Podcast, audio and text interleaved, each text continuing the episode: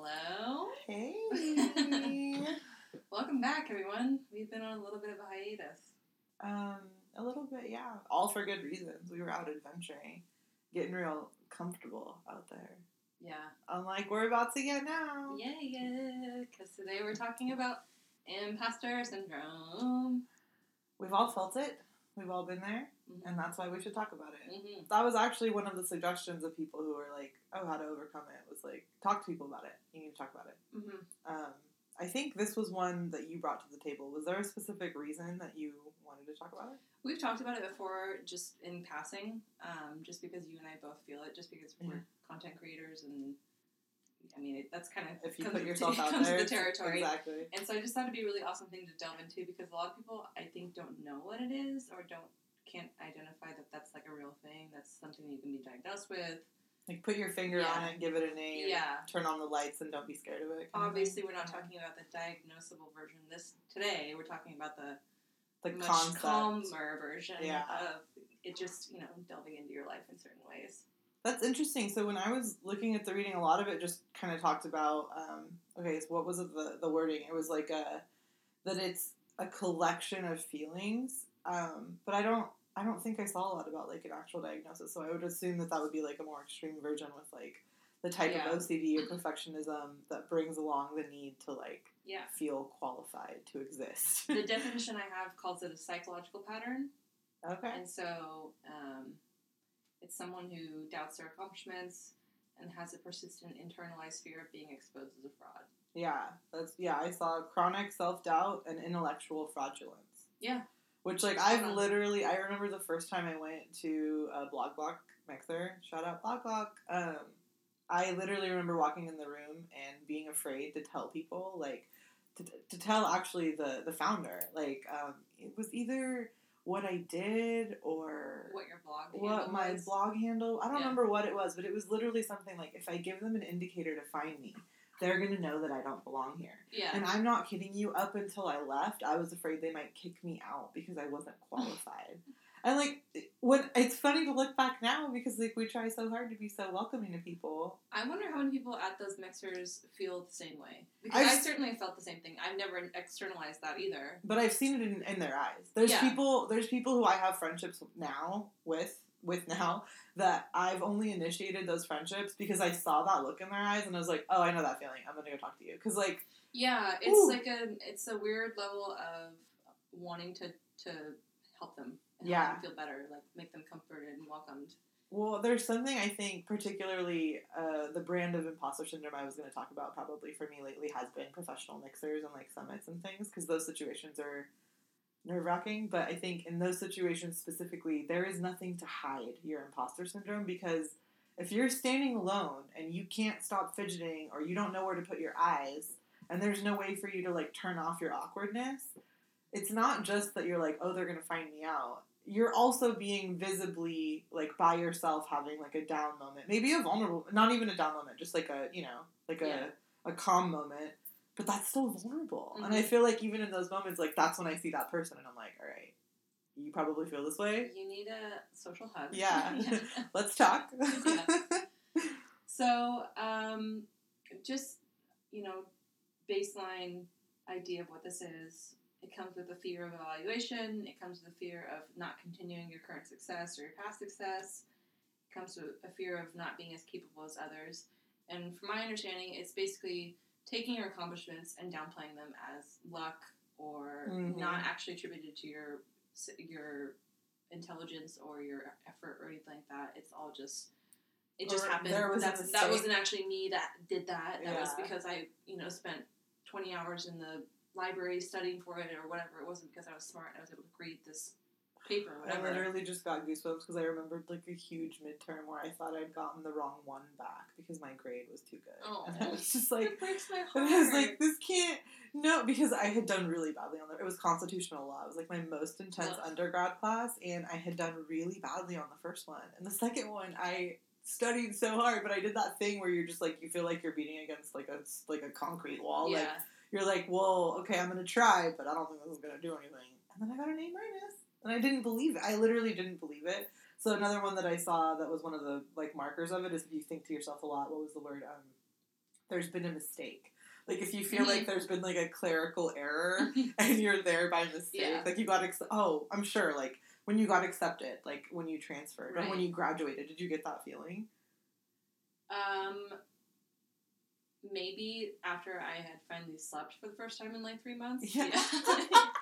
I got it like three weeks after graduation. I was like, oh, they're gonna know, and they're gonna take back my diploma. Yeah, I was. You know, it, I, you know what? I uh, I had the feeling where I was like, okay, there's no way I actually passed this class, Mhm, and my teacher just did this because he he felt pity for me or whatever, mhm. or I asked for a better grade or whatever, and it was like not a matter of I busted my ass all semester. It was something Oh. slipped under the radar here. I'm just gonna be quiet about it. Yeah, somebody made a mistake, and I finished school, so I'm gonna Yeah. just I'm gonna be quiet, and then you kind of find out that like Run um, fast yeah. with paper in hand. exactly. Well, it reminds me of like when you get really excited that you're like, oh, I guess I got like a that's so cool. I got like a freebie. How weird. And then you realize like, oh, it like came with your admission, and everybody has one on their chair, and you're like, oh, I. No, this is fine. I'm allowed to have this. I shouldn't feel weird. I don't need to hide it. Mhm. I think that was also too seeing about talking about it is that everyone I, I haven't met a single person that I admire or look up to that hasn't told me like yeah of course I feel that way I feel that way all the time Yeah. I think um, you can feel that way in almost every aspect of your life too. Uh, most notably, what comes to mind for me is parenting. You Oh, yeah. How many times have people wondered, "Am I doing this right? I don't know what the fuck I'm doing. yeah Am I breaking my child?" yeah the Yeah. guilt of Yeah. Because it's a whole other person I'm I can't imagine I must be terrifying honestly that's kind of one of my things about becoming a parent is like it's a lot of responsibility it's a Yeah. whole other person I already messed me up I don't want to yeah. Well, I mean, you could feel it in relationships too. A matter of there must have been a mistake. Your your idea Mhm. you just had. Um, you find an amazing partner. You can't believe that they're with you. You don't know why they're with you. You can't see your worth the way they they see your worth. So you're thinking, well, I faked them to this point. Maybe if I keep up this facade or whatever, yeah um, I'd be perfect forever. Then they'll stay with me. But in reality, they love you for who you are. Yeah, which is what makes that funny, like six month like break in kind of funny when both of you kind of like realize that you're a normal human being and you both have insecurities. still and, yeah, you're totally fine. Yeah. Yeah, I think that's always really interesting because I think too that was one other thing that I saw is that the feelings override anything else and no feeling of success, even if there's proof of success or there's proof obviously of your partner caring about you, that nothing really overrides that feeling of like, eh, I don't know, I think I got one over on somebody and I'm gonna just like I'll see what happens, I guess. Mhm. And that's that really is us telling us that us telling ourselves that what we are capable of is not good enough, so it couldn't have been us. Mhm. Which is that's it's just it's a voice to your insecurity. Imposter syndrome is an advanced form of insecurity. Yeah. Like, it's just smarter, you Mhm. know? Well, when I was reading that, um, in women it's predominantly performance, Mm-hmm. and um, for men it's a it's a fear of not being enough. Okay. So it's it's women. It's am I going to live up to what I want? Is am I going to you know be equal to the people around me?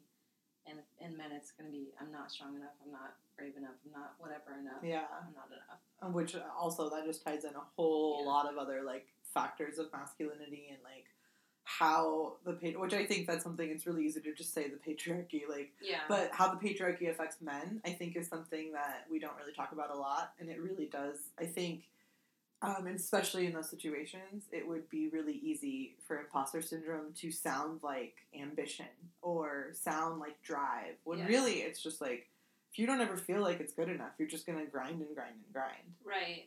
And I wonder how much of that with women is um, the desire or the the feeling and need to be perfect. yeah Perfectionism Yeah. in a lot of us. yeah And I know that's not universal, but I know a lot of women in my life who feel like they need to be perfect all the time, and I definitely grew up with that in my household. And Yeah. Well, I think too. There's always that thing of like depending on what where you got it from, um, or like what experience like kind of made that your like something easy for you to do to like rely on perfectionism. I think it really shapes how you react. So like if you want to make sure that nobody has any flaw that they can criticize you on, you have to be on all the time, right? Right. If you want to just prove that you can like do it or prove to yourself that you can do it, then you're just kind of like gonna drag yourself like for. But I think all of them in different ways is just you telling yourself that you're not good enough, which I think contentedness is not I, I don't think it comes very naturally to humans. I don't think it comes naturally to animals in general, but I think I mean humans we've developed so much socially, but I don't think that we've taught ourselves to like be okay with what we've accomplished, especially when somebody next door is like, you know, done a little bit more, or Right. done it a little nicer. Well, and you have a society that's always saying strive for more, be better at this, have this will make you better, have this will make you happier, whatever. There's always more and more and more, and more. and you have to wonder at what point do you either never stop chasing that, or do you realize down the road, screw this, I have everything I need, I don't need this stuff to be complete, Yeah, and you start reevaluating what you define as completeness in your life, yeah. and you Which is a yeah, Whole process. yeah. Which another thing too that defines this for me is like, is it easier to just stay in our fears like this? Is it easier to stay in your imposter syndrome and kind of just bounce back and forth than it is to address that like you are good enough and you are capable and like that comes with its own daunting responsibility. And I think it is sometimes easier to doubt ourselves and keep it hmm keep it at bay, if that makes sense. Yeah, kind of like eating healthy and being healthy and exercising and being fit and looking great.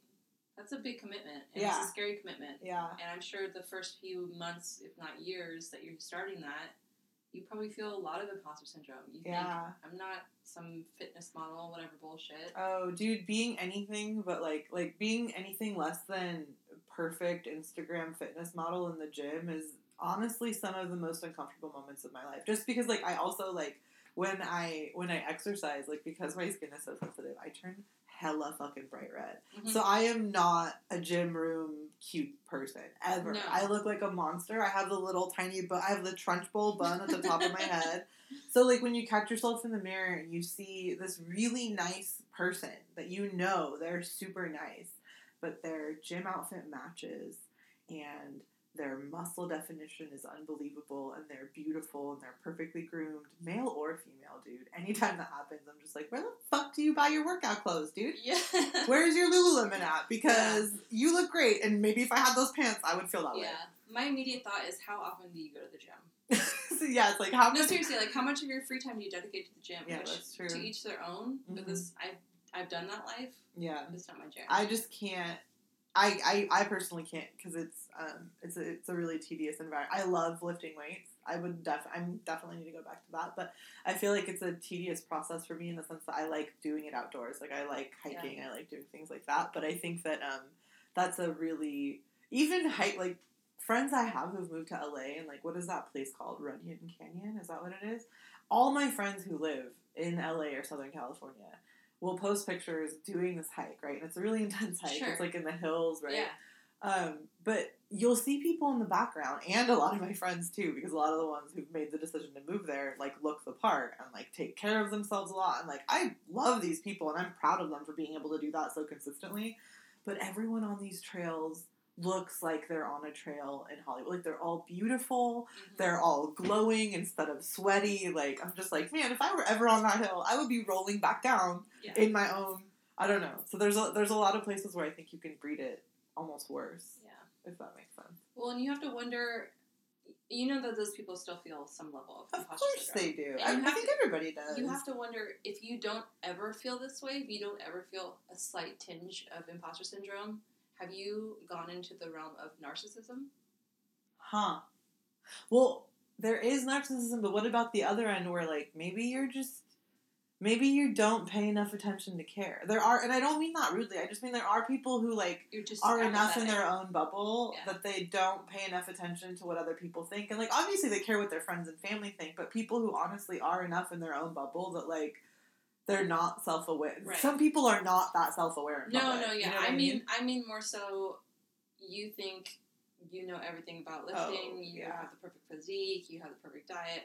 You just you believe so much in yourself that you have no question or no doubt in your abilities to have this lifestyle, to be in this lifestyle, to emulate this lifestyle in any way. Yeah, I think when you reach an extreme that that extreme, I would still say that that might be a projection of a much deeper insecurity because Right. I I feel like I don't know. This might just be my own humble opinion, but like I feel like anybody who thinks they know everything about any subject at all Knows is nothing. they don't because that's we we can't. It's just Yeah. impossible. And I, I think one of the most beautiful things about realizing that is like you you never have to stop learning. There's always something for you to learn about. Yeah. That can be scary sometimes, but like I do think if somebody acted that way, like that confident, I don't know. I think that would be an extension of another type of Sure. insecurity. Well, I think this is kind of two sides of one coin where you have the external, what do people think of me? Do they see me as a fraud? And then you have the internal, I am a fraud. Mm-hmm. I'm fooling everyone. Yeah. So you're looking at both I only have like, until they find me out. yourself and other people's opinions of yourself. And so it's it's kind of a weird you have to deal with both sides of that coin. And I think that's what makes it really hard. I think it's really hard to have your internal self critic and then be able to turn around and look outwardly, like look from the outside in back at you and be like, okay, these are my accomplishments on paper. I'm obviously qualified, I'm worthy.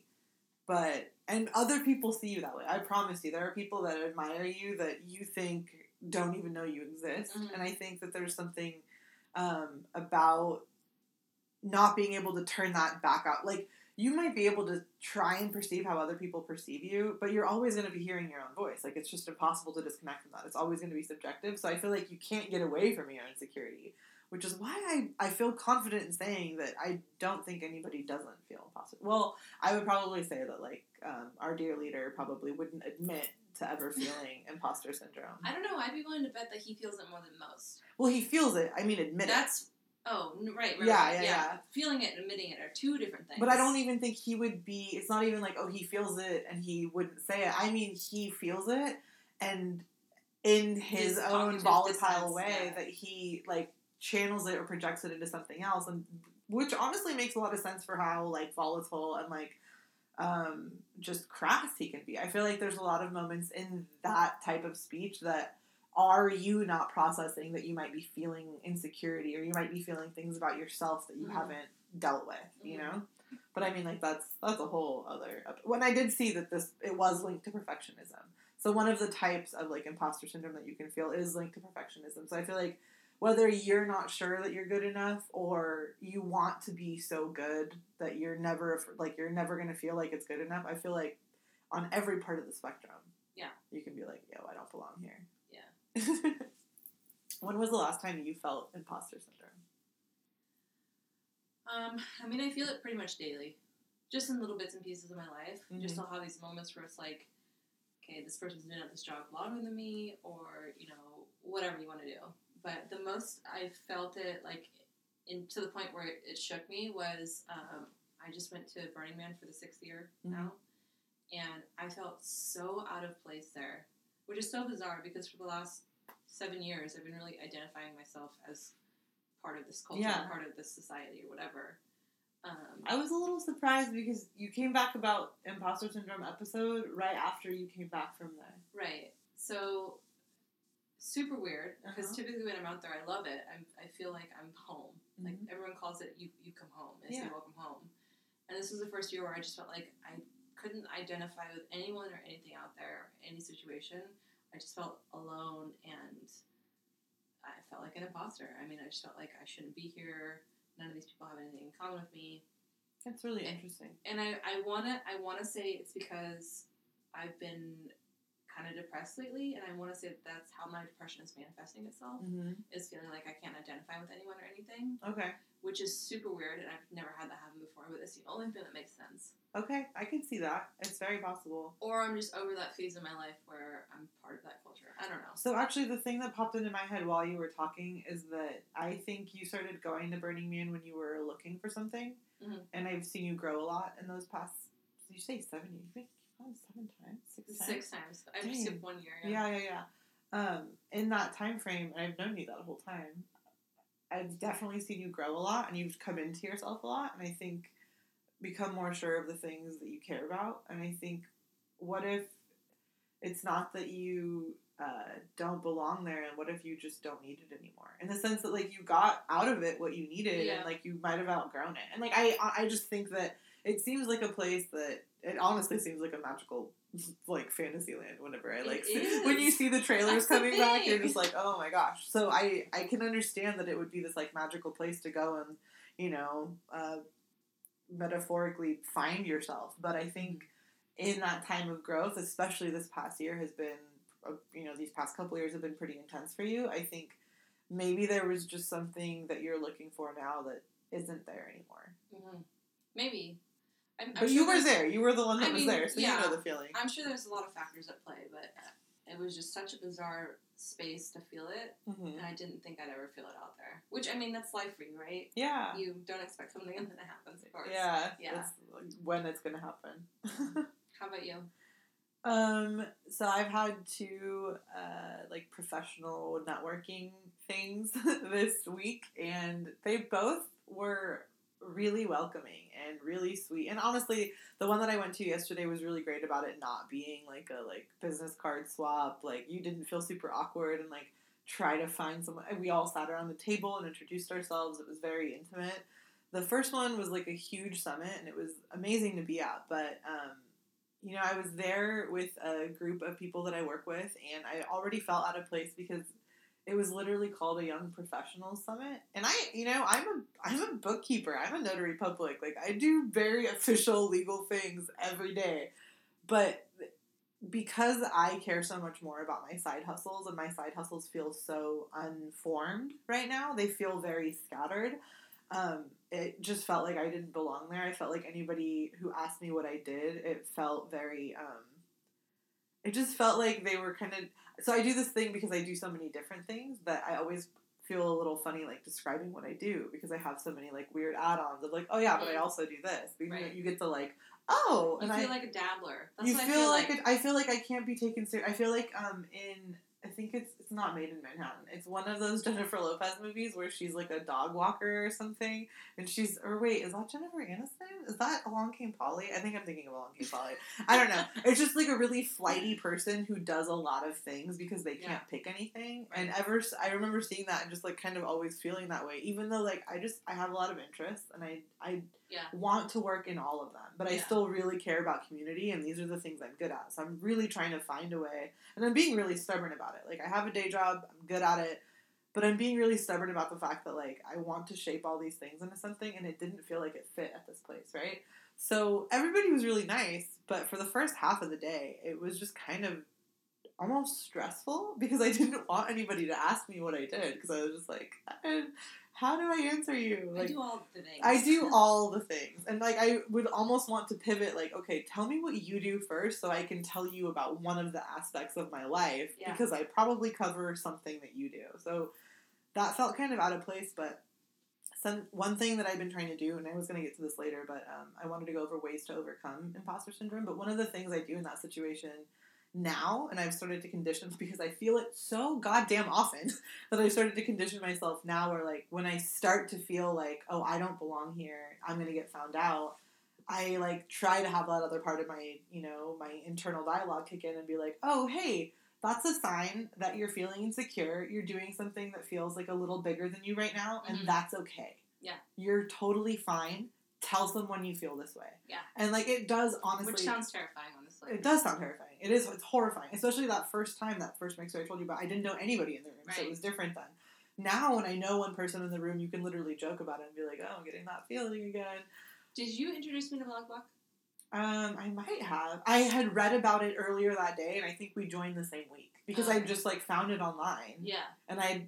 I was really like intrigued. I think I joined the day that I read about it, and I was just like, "This is really cool." because it just everything that Cachet wrote about the description of it was it just felt like it, she was like talking to me and I was like Mhm. this is exactly what I need. It's a community in my city. It's people who are kind of I don't want to say all over the place because I'm speaking more for me, but a lot of like freelancers, content creators, people who are creatives but don't really have their niche yet. Like I see Sam painting and he has his conventions and his shows and like he's a painter, he's an artist, he knows what he's doing. And I, I have a lot of admiration for that. yeah. But not writing a one is medium kind of person. no, Yeah. and writing is like visual has a place, and visual is you know where it's going to be. Like it is there to please people. It is there to draw people. It is it's going to probably be like the first thing, right? writing can be at any level. It can be like the back page. It can be like the inside flap of your book. It can be the actual book. It can be your newspapers. Like you can literally write in any job in any capacity. So it only makes it harder to like pick a lane.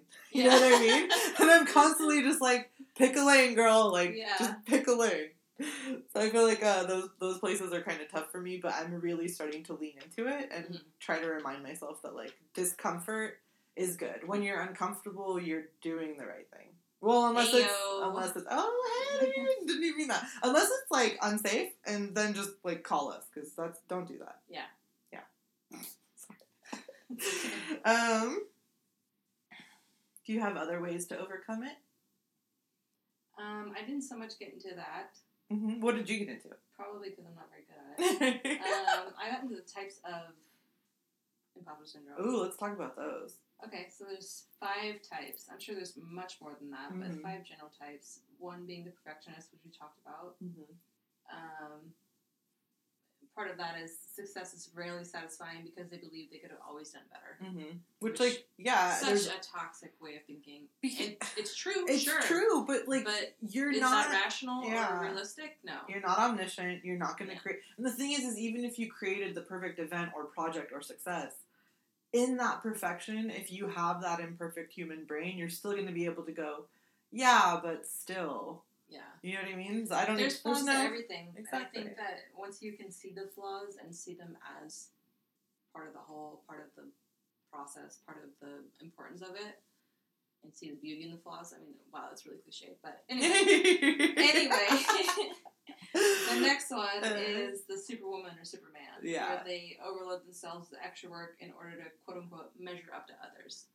This sounds like the major like insecurity one. It's like Yeah. like a competitive insecurity almost. Yeah. Because I feel Um, like the first one is more about yourself and competing with yourself, and this one is like everybody's doing better than me. yeah, do more, do more, do more, Yeah. and you just get burnt out and crash and burn. Yeah, I think what I wrote down for that one is was literally avoid burnout. Um, yeah, it literally says avoid burnout by remembering to celebrate achievements, even when you secretly feel you could have done better. Yeah. Because like, yeah, we all could have. Yeah. What are you gonna do about it? Um, the next one is the natural genius. What? uh, who bases their competence on ease and speed rather than their efforts, i.e., if they take a long time to master something, they feel shame. So they have to get things right the first time and they have to get it right quickly. Oh, I really relate to this one. I'm not trying to call myself a genius, but um, one of the. But you, you want to pick up things quickly and with ease. So did you read about the labels about when they're like, oh, where does imposter syndrome come from? Mm-mm. Okay, so I saw this thing that was talking about like where we think we might get it originally, as like you know Okay. if we if we are capable of it as adults, where did Sure. we get the psychology for it? And one of the things that they like one of the things that research has looked into is that it might be from getting those like labels when you were a kid. Like you know if you had siblings and you were like, oh, you're the creative one, you're the you're the You're smart black one, sheep, yeah. yeah. yeah, like you're like when getting those labels from your friends, from your parents, from your community, from your teachers kind of tells you what you're perceived as and what you're supposed to be. And I was always told, like, oh, I was the smart one. I was like, that's what I was going to do. And I, I tested really well. So I feel like there's a lot for me now that I won't even try if I feel like I won't do well at it because I'm supposed to do well at things. Does that Mhm. make sense? Yeah. Which one? Okay, keep going because I want to know which one you relate to. Um, the soloist asking for help reveals uh, phoniness Oh, or shit. weakness. Maybe I'm that one too. and then the expert, they measure their competence based on what or how much they know. Um, they'll never know enough. Okay, that's an interesting one. I had not even considered the other ones. I, I feel familiarity with, but that last one's really interesting. Yeah. Because that all that one also sounds like it's like a self competitive thing. Yeah, it's kind of like a being the know-it-all. Mm-hmm. You know, being the one who can be the best at trivia, who can know the most about the subject, know the most about this. I don't know, whatever sport. I would be honestly. I think we should. Uh, I'm gonna wait until we post this and then give it some time. But I want to post a poll to see like if if this is as widespread as we think. Because I feel like this covers almost every gamut of insecurity or personality type. And if these aren't linked to certain, because I mean, I'm as somebody is like I diagnosed and treated for anxiety. I feel like a lot of these can be connected to my anxiety. Yeah. But I wonder if I, this is just something people feel. well, is it the chicken or the egg? You know, Yeah, which comes first, That's true. or are they one and the same? You know, or do they feed off? I don't know. Yeah. It's very complicated. So- um, I definitely identify with the perfectionist and the soloist. I'm so bad about asking for help. Those actually make the most sense. And because I don't ask for help, it's because I want things done perfectly and I want things done right. Yeah. And so I think that asking for people for help not only shows weakness, but also they'll do it wrong. Yeah. So it's like, why like, even bother? I'm a true, tried and true type A control freak. I will admit that now. yeah. But you also get shit done. so, Yeah. Yeah. But it's But fun- also, like, I also think, I mean, I'm trying to think of how to tie that into feeling like an imposter. I don't know if they see that I need help, they'll not think that I'm who I thought I was. So know? when you're at the Blog Block events, do you feel that, or did you feel that at first? yeah, you know why? Is because I don't consistently post to my blog, and so I know you laugh, but it's true. When I showed up there, I was repping my blog, Yeah. and so it was like, well, fuck, I haven't posted in like six months because I've been doing it when I've traveled more than I do it when I bake. And, Yeah. like, I feel like such a fraud because they're gonna go on there and say like, we haven't posted in six months. What are you doing? I'm pretty sure the last time I posted like an actual post on my blog was six months ago. Yeah. Because I don't. It, it's hard for me to wrap my head around the people who can post weekly or even daily. Yeah. Like, yeah. What else do you do with your time Yeah. other than come up with content and post it Yeah. and take photos and make it look awesome? And those are hard. I. You're a badass. That's the thing too. Is I think w- once you see behind the curtain and you realize what it takes to get that post to look like that, you realize like what kind of wizardry are you doing in your home? How much Adderall do you have? and like how much do you snort at a time because like i need to know I my cannot- doses i can't do this I cannot make that much content. Mm, I I, cannot be that witty and that clever all the time. that amount It's of coffee would give me a heart attack you would have ulcers. For Mhm. sure. The the inside of your stomach would cease to exist. but then it makes me look at all of our friends that we've met through that group who are very consistent loyal blah, who literally like will not be on stories for like a day and will apologize because they know their consistency is off because like what they're like the reason they're there and the reason that we the reason that we rely on these people as one of the things I learned about in my my master's program was um, like waymakers, people who on the internet they kind of not on the internet but just in society in general. It's why we have famous people. It's why we put Mhm. people up on pedestals. Um, they give. Uh, imagine if we were all just a sea of people and we all communicated, and there was social media and there was that, but the concept of viral didn't exist because the individual didn't really matter. We were all just a group. None of us would ever know where to find information. It would just be one even level of information. Imagine trying to just like think of something that you wanted to think of. When was like when was the last time you just like created a meme in your head? And is it because you maybe saw a meme before that? Like we create waymakers and people above us and below us so that we have ways to transmit information. We're literally making pathways and I think it's really interesting to think that like those people are they're there creating that content and they're there for you to find, but at the same time like you admiring them in that way is probably not going to be seen by them because it doesn't matter what level of success you have. Like even if you're posting every single day, you probably feel some level of like oh, I didn't do this. Oh, I didn't do this. I gotta. Oh, wait, I didn't do this. People are gonna know. People are gonna know I don't post all the time. And that's like I've I've seen the people that I admire most have those same insecurities that I have, and I think that's kind of been like a really grounding way to realize like, oh, we're all we're all in it together. So, do you think that because the demand for their presence online or their demand to, to consistently create content or whatever makes their imposter syndrome more prevalent? I think for them it translates into like a cousin. I don't know if it's still imposter syndrome. I think it just becomes you being hard on yourself because you like create a standard. Like before I I would say like 2 years ago before I did these podcasts, I would think of recording a podcast and literally say to myself like who do I think I am? Nobody's going to listen to that. Like I don't Raising my hand over here. Yeah, Same. because you think to yourself like who do, like who am I to do that? Who are you the fuck not to? yeah. Like, who is anybody else to do? who is anybody else to do the things that you care about and not you? You know, it's like I. It's been really, really humbling for me to remember that like anything that you have loved or seen and admired was made by another person. And I've, I've said this before. Obviously, I'm not talking about Yeah. like animals or storms or whatever. I'm talking about things that we can create buildings, bridges, uh, medical cures. Those were all people. Those were all people who came out of another person Yeah. just like you did. Well, I mean, sometimes, you know, in a tube, whatever. But like, the concept being we were all people. We are we all have the same capabilities. There Mhm. obviously there's variances in our intelligences and our talents, but like Sure. once you find what you're good at or what you want to be good at, there's either the person who's naturally good at it or there's the person who works really really hard to be good at it. Maybe I as somebody who relates to the what was it the natural genius or whatever Mhm. the type of like easy going nature that I've had with like certain types of success really gears me towards only those types of success. Whereas these other people that I admire, the reason that they can post so consistently is because they grind and grind and Mhm. grind and they're they're used to it because that's how they get things done. Right. And I'm just used to being told like, "Oh yeah, great job, cool, it's done." And kind of just like waving it off. It really really was a huge detriment to me in studying because I never learned to study appropriately because I was never like challenged throughout high Right. school. And then I got to college and was like, yeah, of course. I don't have to go to class. class. Great, I'm not going to. super easy. Oh Yeah. no, attendance, yeah, got this. In the bag. Yeah, Yeah. that's a it's a real great wake up call that first semester. Ooh, I flunked out the first year of college. Oh, me too. Junior college. Yeah, me too. I never showed up to class. yeah. I was out on my own for the first time, so I got to sleep in and eat crappy food and watch TV and hang out with my boyfriend. So Yeah. I did all of that. Yeah, And exactly. did not go to class. Yeah. Flunked out.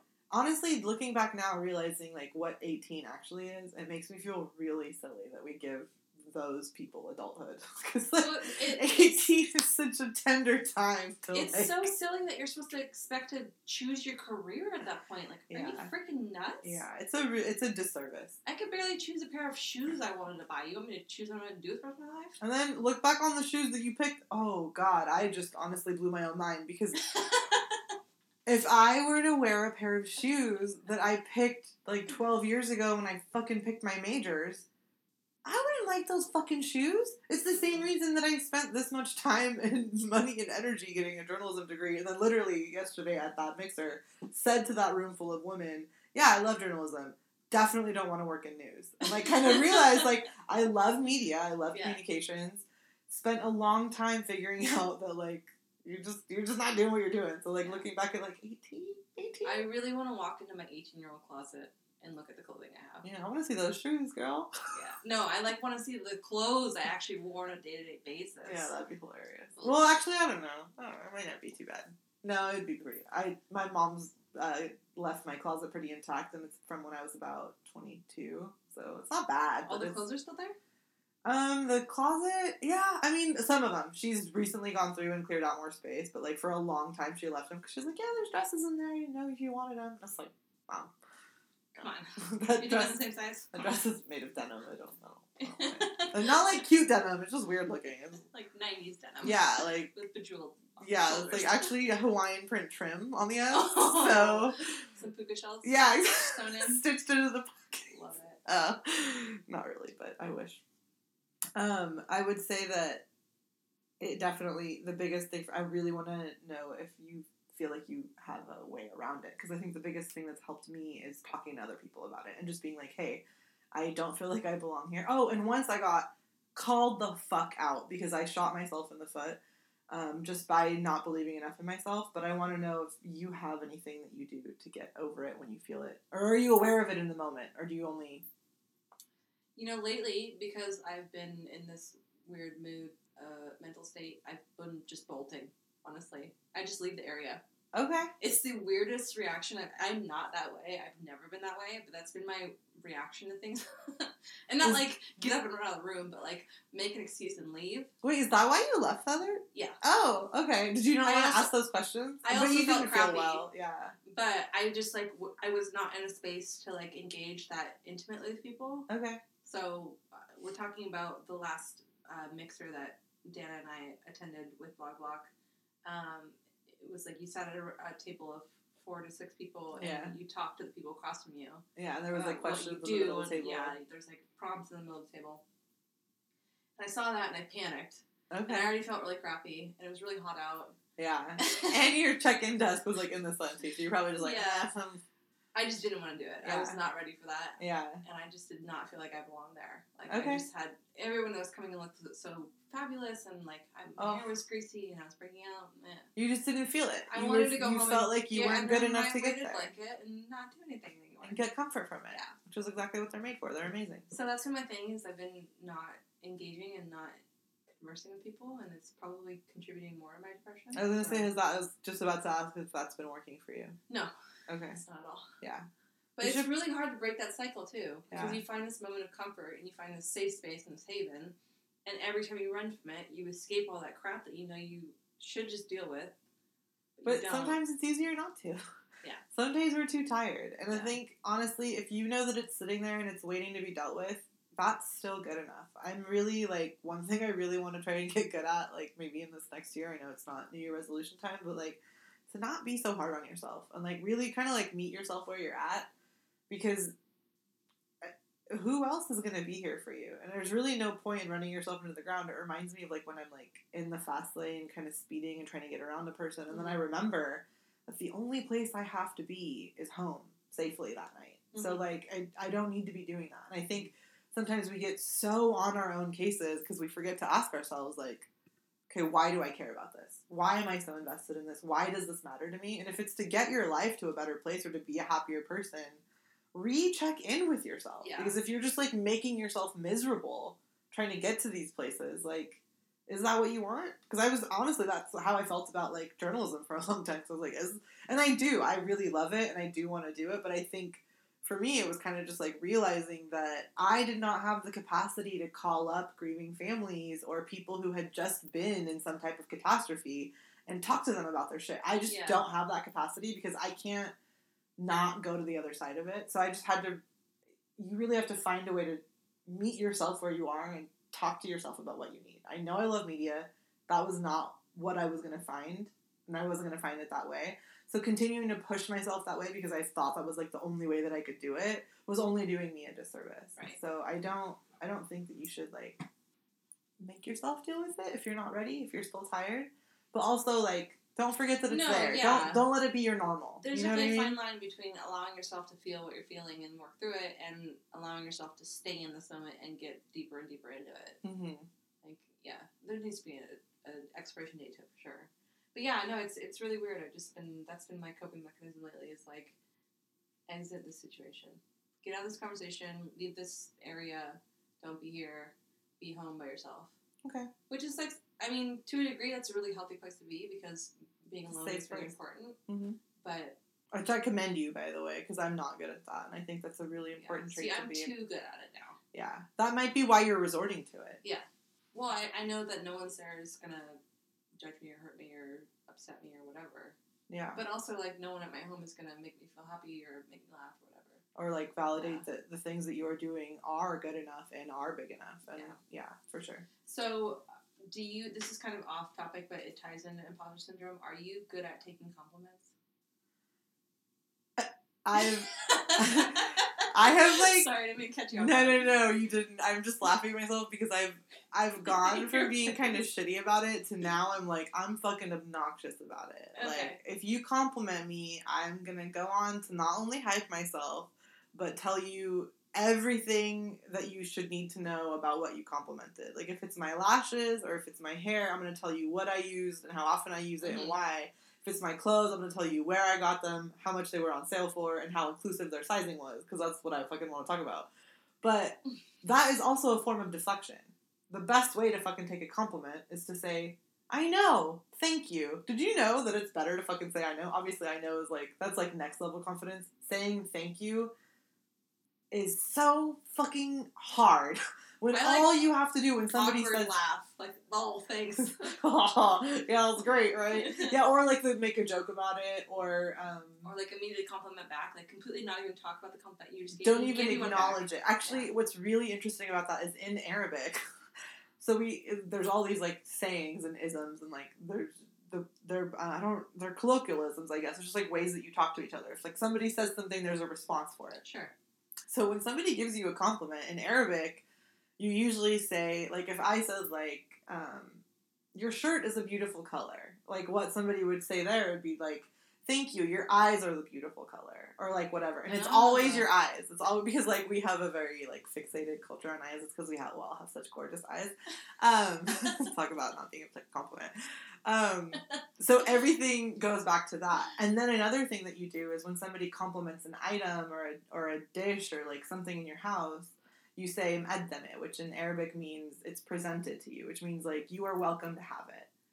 So you, it's Hmm. it's it's. I feel like both of those are still deflection. It's so I weird will because I do that. I will give it to you, or I will tell you that yours is prettier. Do you know what I mean? yeah. Like all Yeah, of yeah. those are forms of not I saying totally, I totally thank you. can do that. Yeah, Like, oh, I like your pen. You want it? yeah. You can have it. I have three Okay. out of it at home. It's You, pen. yeah, you Yeah. can have it. But yeah, I do that too. Wow, weird. But I wonder. Your eyes are a beautiful color. Your shirt's beautiful. oh shit. See, I was literally, I wasn't even trying to prompt you, dude. I was genuinely telling you that. Oh my gosh, you're so uncomfortable right now. Are you Um, blushing? Yeah, I always blush. Thank you. Let's move on. Oh my gosh. Um, okay. so I wonder if like the ability to accept a compliment and not get worried about it, like me right now, Oh my gosh, has to Katie. do with the type of of imposter syndrome that you have. Huh. Well, I think I don't know because I still think they all are rooted in insecurity, but I don't know if that matters. Okay, so one question I wanted to ask you, which might help us find this answer, is in that situation that I asked you about, which um, you, you mentioned the Blog Block mixer. Um, when you last felt imposter syndrome, what in that situation do you think would have made you feel secure or valid? Like, what about what you would have been doing would have taken that away for you? Or would have there always been something? Mm, I think it's it's definitely hard to engage with strangers Mm. on subjects that I don't feel like I'm t- particularly knowledgeable about, okay. or like people kind of have strange reactions to our podcast, which is what I would be repping. I'd be talking about the podcast, Yeah. and so people either get really excited about it and Yeah. like, lean into the conversation and want more, or they're kind of like, okay, bye. I haven't had that reaction yet. Really? Well, Ooh. maybe because I talk about things like, oh, we talk about periods and body hair, and like, mm, okay, mm, Cool. Love it. Yeah. Fantastic. No, I lead with the hard hitters. I'm always like, I, I usually say abortion and um, rebounds are my two favorites. Not the, my favorite episodes, but I just want people to know that that exists because I'm like, eh, we went there. Yeah, yeah, oh, yeah. Oh, anal. I forgot about that one. Yeah. Yeah, that one's a favorite. Lord. But yeah, uh, I don't know. It's just I have to have a certain level of energy to want to engage with the public. I shouldn't say the public with with strangers that way. okay. And so you think it was more you, emotional and mental, and not an Yeah. accomplishment that would make you feel better? No, I think it's just my state of mind lately. Yeah. It's just I don't have the emotional strength to be peppy and on it, and you know. And I will engage say, honestly, happy. do you think maybe we are more susceptible to imposter syndrome when we're in these states? Because I definitely think the further you get into being a a speaker for other people or being that, that point of contact, the point of reference, the more likely you are to feel something like this. Mm-hmm. The more likely you are to feel anxiety about your position, anxiety about your power, or any sort of level of fear or un, un, you know discomfort being where you're at. well, there's standards then. Yeah. There's expectations. Yeah, and and you're being more vulnerable the more you show, and the more present you are. Yeah, because you're, you're having a right, wider reach of people. You're getting, con- you know, you're you're touching more people than you actually know in your life, Mhm. and so there's way more people out there that don't actually know you. They don't actually know who you are at your core. They know who you are on social media, Yeah, and so there's way more room for judgment. yeah, And people, people on social media can be vicious and toxic and terrible yeah, a lot, a lot of the Yeah, time, especially yeah. with the highest up people. Like you go on Pink's page. Ooh, And her comments are fucking terrible. Yeah. So many people judging her parenting yeah, have no place to say that, but you go to these people who are very, very high up in society, Yeah. and they've got some of the worst comments. And maybe that's just me projecting because I'm afraid of being in that kind of spotlight. I have no desire to be in that kind of spotlight or to have any of that kind of quote unquote power. hmm Um, but I do think that there's a certain level of uh, putting yourself in the, in the line of fire for, for being feeling this way or having these evaluations or having this negativity to it. Well, we see this with viral posts all the time. Like if you see somebody go viral on Facebook and they're just like literally like a they're just like a funny mom who had something happen and something they posted about their kid or whatever like Right. goes viral. At, it's you can watch it happen. It's like live action. The first few hours, it's all good and fun. It's like your friends and family, and then like people who kind of know you being like, "Oh wow, I can't believe this is this is kind Yeah. of going viral." And then 36 hours later is the news story of like how they're like now an anti-bullying advocate because somebody did some shit and it becomes like it the crowd so quickly turns and then if it's if it's honestly bad enough they'll like they'll dox you and people will just be horrible like there's so much vulnerability with even exposing yourself or putting yourself out there. So i think especially in a situation where we are going out of our way to create content and put it in front of people's faces that that's like exactly the type of vulnerability that would make imposter syndrome the worst because you're you're you're kind of I don't want to say you're asking for it but you are literally saying here is the stuff that I care about here is everything I think Yeah. have it and there's Yeah. literally a comment section there's literally stars you can give me and a review for you if you'd like Yeah. You For can react to this. Yeah. vapid navel gazing Avoid. avoid yeah, it's, it's it's really interesting that now whenever I'm you know going down a rabbit hole on Facebook, Mhm. which great new feature that you click on a video and there's other videos. You can Yeah, that's- love that. Woo. But- you ever tried to swipe out of that and realize how many you watched? Yeah. Oh, it's bad. but I, you know, I'll want to read comments just be, just see what people have to react, and Mhm. I always brace myself before I approach the comments, and it's such a sad thing Yeah, that that's what it's become. It used to be YouTube was like that. yeah. Now you can kind of block and filter out bad comments on YouTube. Did you do you remember when we very briefly tried to turn all of the like like the voice of the world basically on Twitter into an AI bot and it lasted maybe a couple hours because that bitch was racist and rude and she, she was terrible and it was because Mhm. like the peop, the things people say online are not the best of us. It's not it's No. not who we show up when It's we're like there. because you're behind a veil Yeah. of secrecy Mhm. and safety. which is another reason that you have that confidence which again i'm not to beat this over the head but like it's the complete opposite of this being so exposed makes you feel super insecure because you you are presenting yourself at your rawest and you don't know if it's good enough whereas like what's happening on the internet is one person presenting themselves at their rawest and being asked to be judged and critiqued for it Mhm. and then the other person using that veil to project their own shit onto Yeah. people because it feels safe Yeah. yeah, there's a lot of really weird layers to being a person. It's really interesting and very uncomfortable. Society sucks. I do have a question. Do you think that this is a learned behavior? Like, do you think that this is something that manifests itself in childhood, or do you see it in other people and you learn it that way, or do you think that this is something that just comes to you in the scope of being human? so I really liked what that thing said about um, the research showing that some researchers thinking that part of it has to do with those labels that we, we receive as kids. But I think I, you know, I say that passively, but I didn't really ever like get designated with an identity as a kid. We were all allowed Yeah. to be whatever. I do think that it it comes from internalized insecurities about our specific abilities, but I don't think anybody is immune to this. I don't think there's a single person who's ever tried anything Mm-hmm. who wouldn't on some level feel this. Um, that story that I was going to tell you, I just remembered this. Like I always do this. I like allude to a funny story, and well, it's not even funny, but it's, I never tell it. But I was at a mixer like this, but it was specifically for journalists. It was like after, it was like right after I graduated with my undergrad. So this was years ago, and I had a friend who'd just come back. She was like working abroad for six months, and I hadn't seen her, and she just was like freelancing as she traveled through Europe, like living the dream, and like she came back and we went to this mixer together and I hadn't seen her in a long time and she was introducing me to this woman who like I don't remember where she worked. I think we're still like friends on LinkedIn. I don't know. She might who knows, maybe maybe you're listening. Um I she comes up to introduce me because we worked like she worked at a place that I would like to work at and you know they're they're they were trying to expand and they might need writers or whatever. So she's trying to basically like pitch me, right? Because she's not staying in Sacramento Mm-hmm. and she's really trying to like talk me up. So as this, she brings her over, and as she's coming over, she like tells her like, "Oh, your friend has told me so much about your blog. Like, it sounds like you're, you know." She talks about like the things that I've said about travel and like all of these things. And literally, my first response in my panic was like, "Oh, oh yeah, no, no, no, it's not, it's not that great. It's not anything. It's Yeah. just like it's, it's no, it's nothing." And she was just like, "Oh, you shouldn't sell yourself short like that. Like, you know, Kayla sounded really excited Right. about it."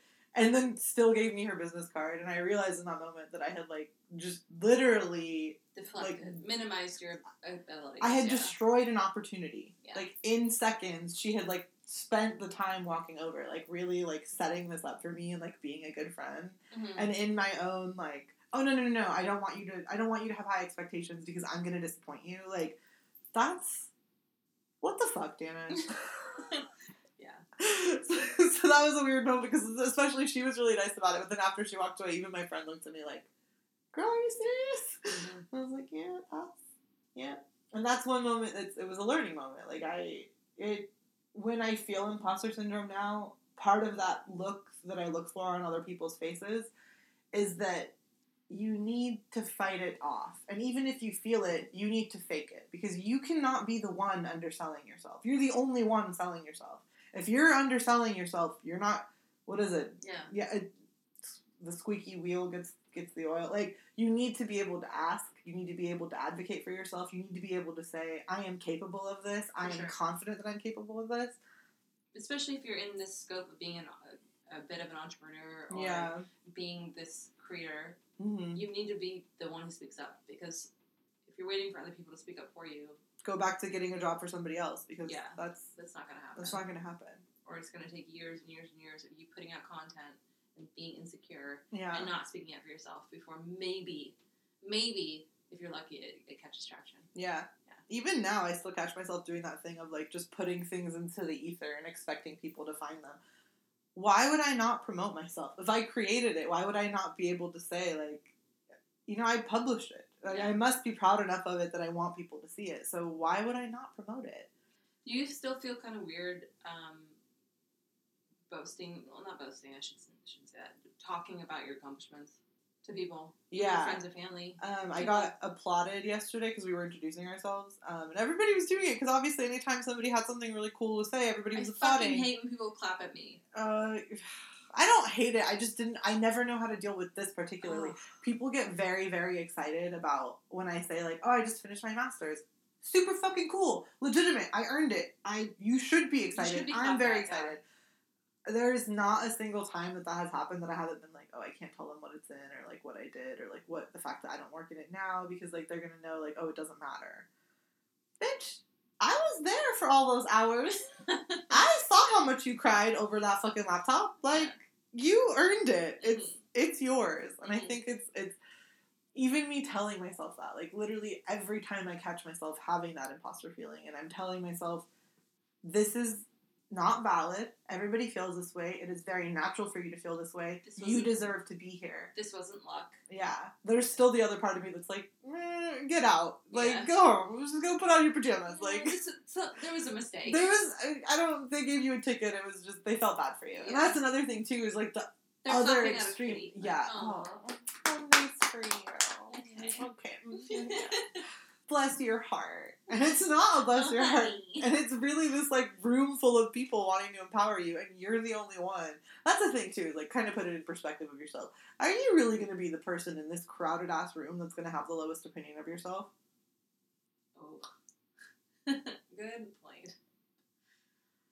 I think I just hurt my own feelings.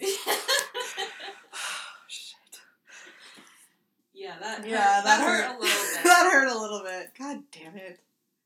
Fuck. Now I'm uncomfortable. All right, well, let's end this All right. conversation. Honestly, I think I'm done. we're we're On that note, on that note, I hope you feel great about yourself.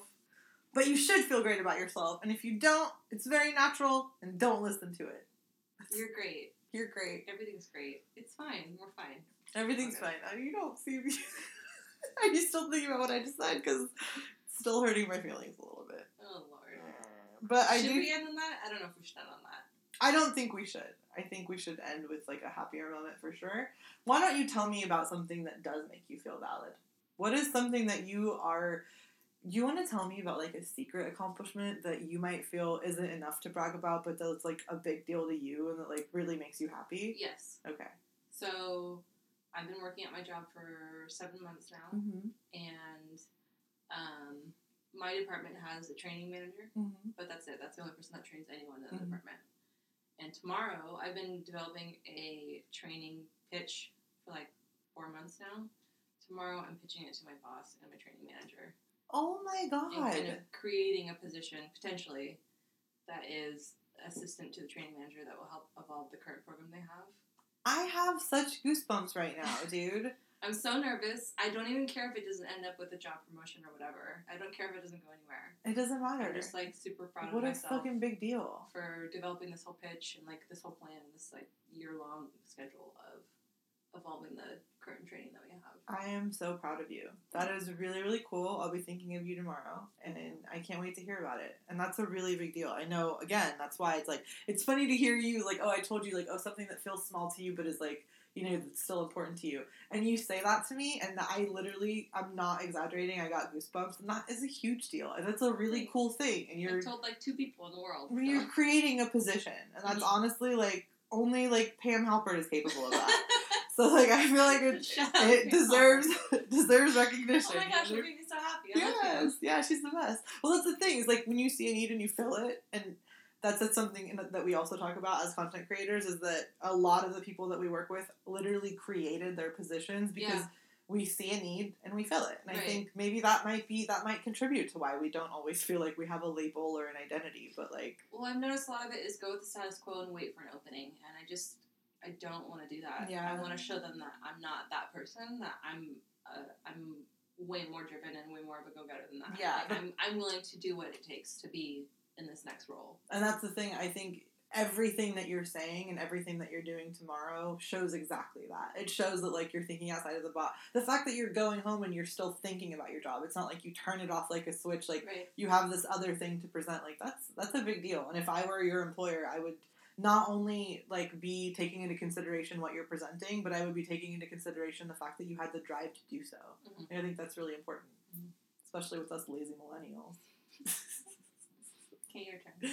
Um, so this I feel like is kind of I don't know I don't think it's small, but I, it feels like a step in the right direction for me. I'm really trying to speak out loud the things that I want and that I'm going to go for, so that I can make them more of a reality. I really want to open a nursery, Oh and um, I That's perfect for you. I think so too. And I don't know if you know her. Her name is Mona. She runs the Prickly Pear. Yep. I got to meet her She's this last week. She's absolutely amazing. Um, I got to meet her this last week, but um, I had actually contacted her the week before that on on Instagram because I we I'd like followed her a long time ago, and I you know I obsess about succulents on Instagram all day anyway.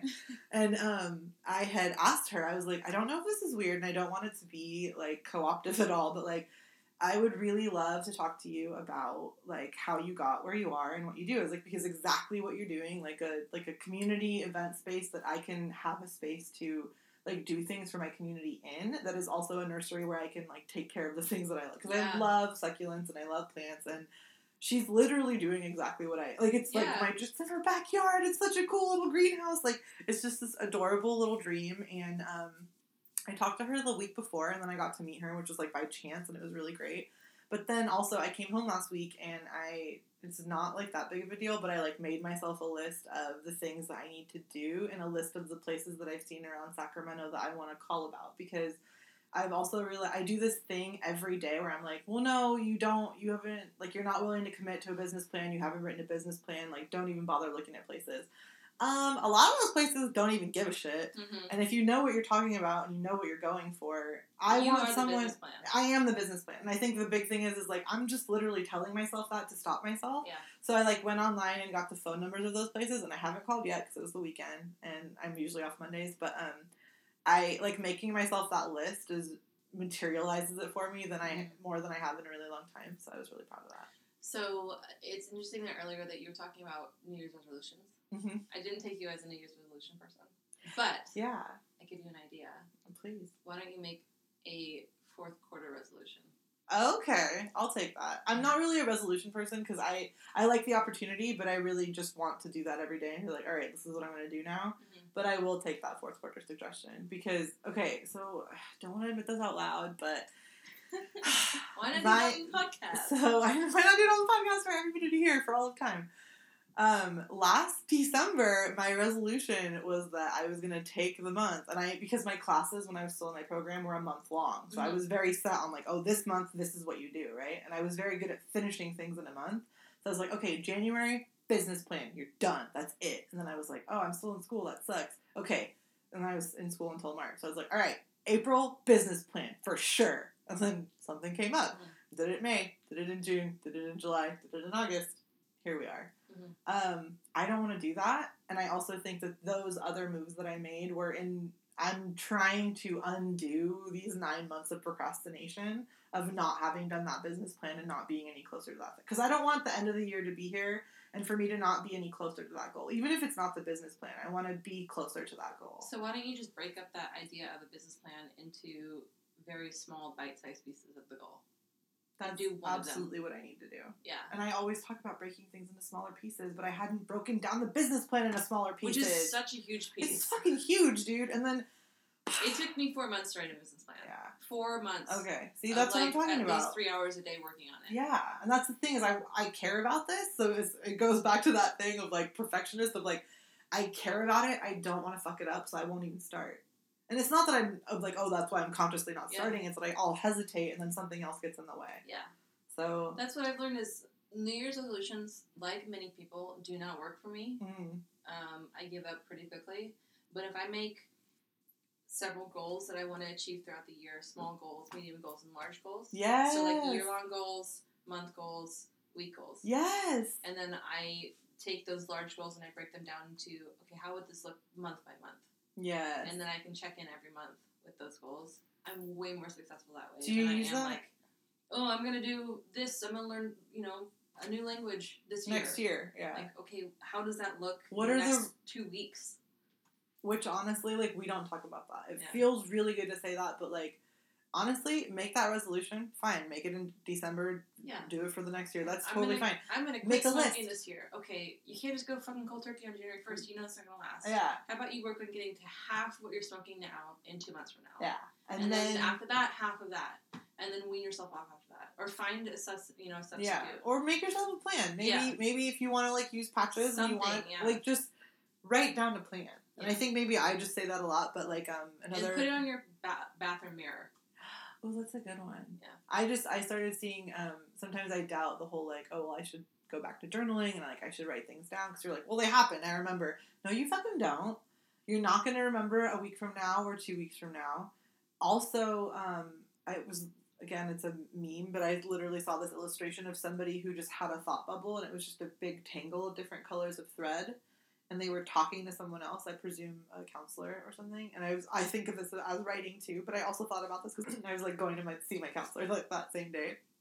But it was a picture of her, to, it, like to, turned into a speech bubble above the therapist's head instead, and they were all organized into balls of yarn by color. So they were going from this huge tangled mess into these little loops of organized color, and I just always think of that in the sense that like your brain is a soup it's always going to feel that way. You can pull up thoughts at random when you want, but like lists really help me say like, okay, this this is over here. Mhm. All of this other noise in my head, I'm not going to look at. Mhm. These are the things I need to focus on for this. I just did that um, on the plane ride home. Ooh, I broke down the next three months of what I want to. I did like three goals per month. oh, that's Some of them were big, some of them were small. One was like evaluate your closet and you know pare down to a fifty item wardrobe, whatever. Okay. You know something small like that. Yeah, yeah, yeah, But like it's been something I've been wanting to do for months, yeah. and so it's like okay, finish painting the kitchen. I've been putting that off for fucking ever. And Yeah. I can break that down into finish the wall behind the stove on one weekend. Yes. Like one wall, boom, done. All right, there you go. Yeah. And then you're gonna be like, oh, look at, I get just connect that wall to it. All right, I'm Yeah. gonna do this wall. Yeah. It really is the magic of breaking things into smaller pieces. Is uh, it's This is why I like double cut pizza. oh my god, you're so fucking right. I never think to ask for Dude, it, and it's Double so, cut pizza is so superior to regular cut pizza. It really fucking is. Nobody wants your Sbarro ass size pizza. I want those little baby slices that I get at the buffet where I can eat 20 and feel like a badass. Honestly, that is true because I can eat a slice of that in like two bites, and I can never do that with pizza. Yeah. So And you can dip it perfectly in the ranch every time. every fucking time, You are welcome, world. yeah, double cut pizza. You know, I think that's a Double great. cut pizza you like. I think that we turned the whole fucking mood around.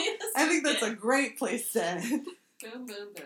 You know what's not an imposter? My fucking love for pizza. Yeah. That could not be more real. I think every time I talk about pizza, I want to eat it. Mm-hmm. I think my mouth might be Have watering you right ever? My mouth is watering. All right. and it's not because I have my Invisalign in. Um, have you ever made English muffin pizzas? Because that's What? what I'm making for dinner tonight, and I made those pans before I got here. This is just coincidental. Are you fucking kidding me? Yes. So, English muffin, cut it open, toast Uh-huh. it, and then you put pizza sauce, like the squeeze bottle pizza sauce. There's squeeze bottle pizza sauce? Bro, Oh, have? Oh my god, I just fucking spiked this. Squeeze bottle pizza oh my god! It's so good. And then a little mozzarella cheese. Oh, mozzarella. Either put it in the oven or put it in your toaster oven or just microwave it. I'm fucking dying over here, dude. Oh, it's so good. That sounds delicious. So I'm doing that. Okay, that sounds great. What a great. I hope everybody's hungry now. My brother used to make those for me when I was little. Oh, it's very nostalgic. So sweet. Yes. Anyway, all right. We love you. Yeah, we do love you guys. Thank you for listening. Even if Sorry you- we've been gone for so long, but We're good good now. We're getting back on track.